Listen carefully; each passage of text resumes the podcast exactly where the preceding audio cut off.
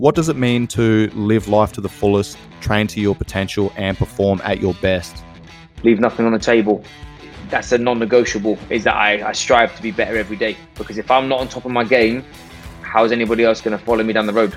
Keep demanding more of yourself to, to live up to that potential and to stay hungry. Training is progress. You know, when I look at the word training, I think of steps, baby steps to get somewhere that you want to be. And that is basically your life journey. That's a mindset in itself, man. It's like, it's not just about, I know that for you, a lot of that's about the physical, but we're constantly in training, whether it's growing our skill sets, whether it's growing our physical bodies, whether it's growing our relationships, whatever. And all of that's a training ground. And that kind of goes back to the mindset that we just talked about. You underestimate yourself and you don't even start.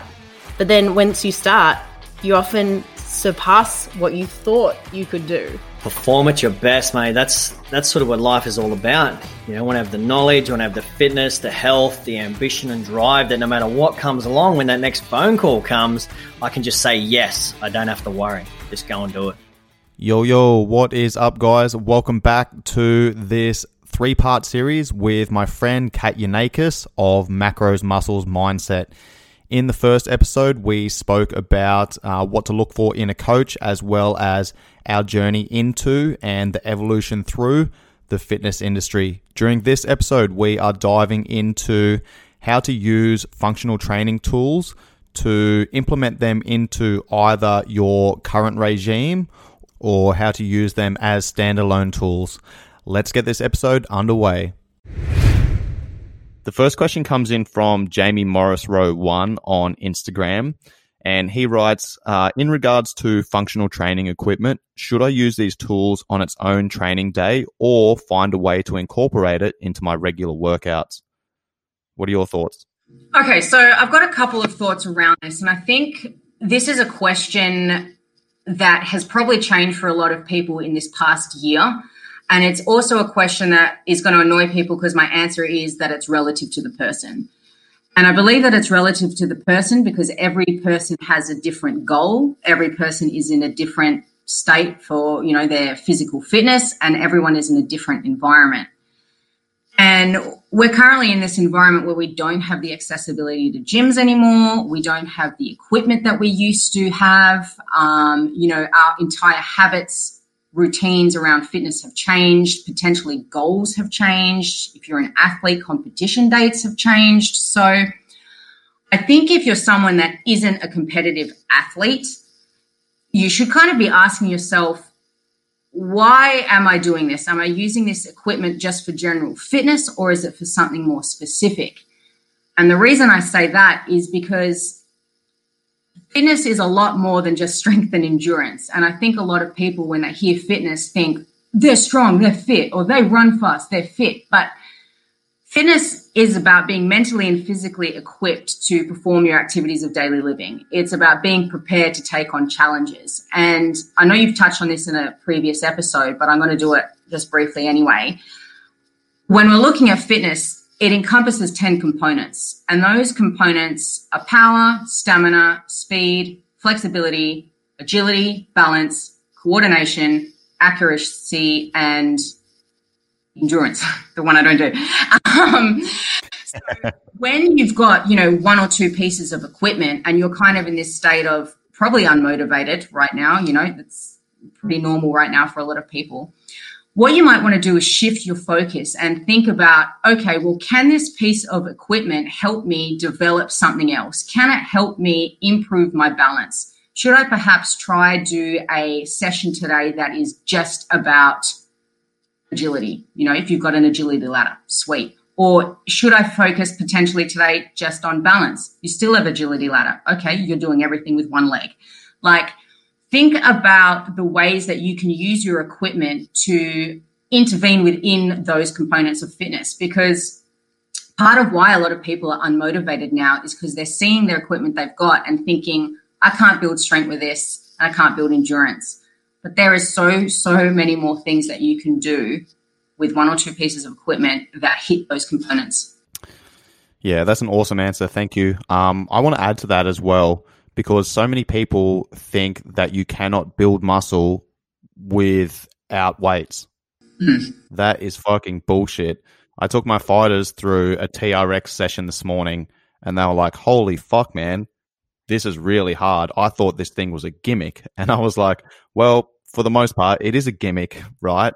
That's how most people use it. But if you understand, um, you know, muscular contractions, if you understand um, stability requirements, if you understand motor unit recruitment patterns, you know, if you understand all of these different, here's the thing principles are few, methods are many. So for me, it doesn't fucking matter what the tool is. If someone wants to build strength and muscle, I can build strength and muscle with body weight based movements, with a set of gymnastics rings, with a TRX, with a band, with a kettlebell, with dumbbells, with barbells, with a fucking a gym full of machines, with sandbags, with atlas stones. Like it doesn't fucking matter. And I think that's an important um, component is that, you know, don't get me wrong, like weights are definitely very good at being able to build strength. All right. But is it the only way to build strength? Absolutely not. I also want to add here like the question is in regards to functional training equipment. I want to address the functional training component because when most people look at functional training in quotation marks, they're like, I'm flipping tires, I'm fucking um, smashing sledgehammers, I'm doing battle ropes, I'm jumping on an assault bike, um, I'm doing a million burpees, etc., etc. Okay, functional training, in my mind, is strengthening the movement patterns that you use every single day. You're either strengthening those movement patterns by um, you're complementing your lifestyle or you're counteracting your lifestyle. I see so many people that you know sit at a computer all day and then go to the gym and they work through the sagittal plane. Don't get me wrong, deadlifts, squats, lunges, pushes, pulls, all excellent movements. Okay, but most most people only work through the sagittal plane, which is front to back. All right. What about our frontal plane, which is side to side? What about transverse plane, which is rotation of the joints? All right, of the whole body, and this is something that doesn't get addressed. So when I look at um, functional training, I'm looking at movements that I'm using every day and I'm strengthening those movements. I'm complementing those movements. I'm optimizing those movements. I'm fixing those movements because most people move like shit. Anything you want to add?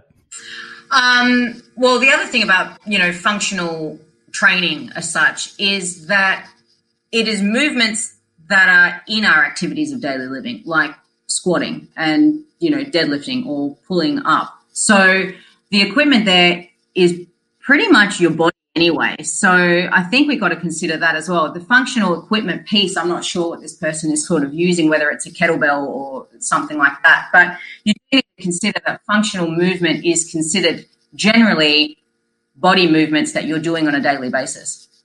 Yeah, a little bit more to this question. Um, that's all I wrote down, but there was more in the, the, the message that was sent to me on Instagram. Um, but they were using mace bells, and basically, obviously, they were in the, the quarantine period using kettlebells, mace bells. Um, and now they're like, hey, I'm, I've got access to a gym again, gym's open again. Like, how should I incorporate this, this stuff into my training? Now, here's the thing. This is how I incorporate it. First of all, let's talk about, um, the, the functional training. So, to give a little bit more context into what I mean, because that was kind of pretty cryptic on what I just said, I think about the body in kind of three joints or three areas. I think about the shoulder, I think about the hip, which are the two prime movers of the body, and then I think about the spine. So when it comes to training, I want to make sure that all of those joints are aligned and working together. Right. So if I'm looking at the shoulder joint and the hip joint, both these joints move three dimensional. Okay. The elbow joint, the knee joint, it's a hinge joint. It moves in one direction, flexion, extension. All right. Shoulder joint moves in multiple directions. Flexion, extension, abduction, adduction, internal rotation, external rotation, circumduction, which is a combination of all of them.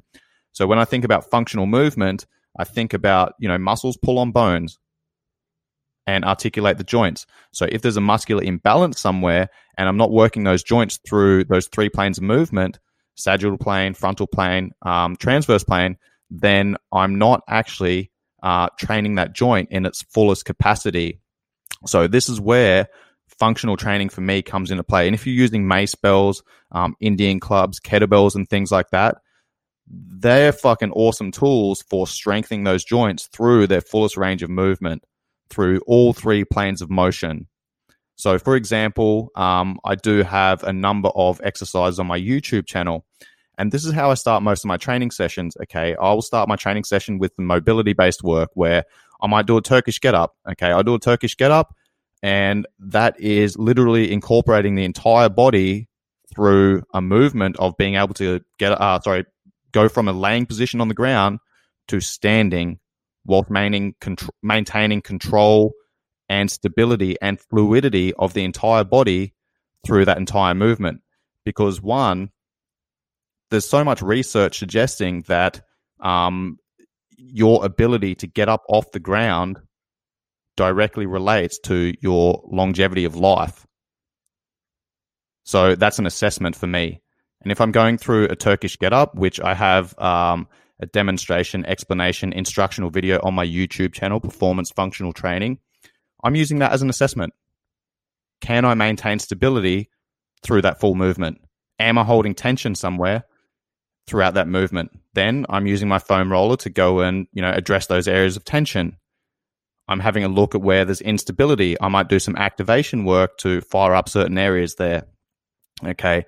So I'm doing them as an assessment, but then I'll go into some stability based work where I'll do um, some hip airplanes, which are one of my favorite exercises for strengthening the hips. Again, through those three ranges, uh, three planes of movement. Again, they are on my YouTube channel. Then with my upper body, working through my shoulder, I'm going through a kettlebell windmill. Again, three planes of movement. Then I'm going through a plank, a simple plank. Most people can't do a proper fucking plank. If you can hold a plank for longer than a minute, you're not doing it properly. All right. And again, I look at those three exercises the hip airplane, the windmill, and a plank. I'm doing them as a warm up almost every single day. So I'm incorporating those movements into my training session before I go into my strength based work, my hypertrophy based work, my um, speed based work, my power based work, my endurance work, whatever phase of training that I'm working through, I'm using those exercises to basically assess my movement for the day, uh, address any tension and issues that come up in my warm up, and, you know, work through those planes of movement. Now, I'll do that as a warm up, but then if I'm going through, um, you know, I'm if I'm tired, if I'm fatigued, I might spend the entire session going through some rehab based work where I'm focusing on getting the right muscles firing at the right time in the right order. I'm focusing on stability based work. I'm focusing on mobility, you know, so this is where listening to your body, understanding um, what it needs, and giving it what it needs is very important. And again, this is where understanding all the multiple tools okay? Because you need to apply the right tool at the right time. I did ramble then. Anything else to add? No, I think that's good. You, you got everything. Uh, one final thing I want to add to that is mobility, stability, and strength are all interrelated. Okay, so mobility is your ability to take your joints through their fullest range of movement under control. Okay, there's a key component there under control. That is the stability component. All right. Stability is a form of strength. Stability is the ability to resist force, and strength is the ability to produce force. So you need to be mobile enough to take your joints through their fullest range of movement under control. You need to be stable enough to uh, allow those joints to move freely whilst uh, maintaining a component of strength through that range. Okay. Once you've got stability in the joint, then you can produce more force in the prime movers. So if I'm doing a deadlift, for example, if my stabilizers of my hips aren't working properly to stabilize my pelvis and my core, then I'm not going to be able to target my glutes and hamstrings as much because my brain goes, hey, my, my joints are in a bad position. Let's down regulate force production. And that rounds out this Coach's Corner episode with my friend Kat Yanakis of Macros Muscles Mindset. Stay tuned for our next conversation where we answer the question from a listener on Do you have any tips or strategies to recover from long term chronic injuries? Of course, we do. Any five star ratings and reviews are much appreciated, guys. Anyone does leave me a five star rating and review will receive precedence when it comes to answering these questions. Much love, guys. Peace.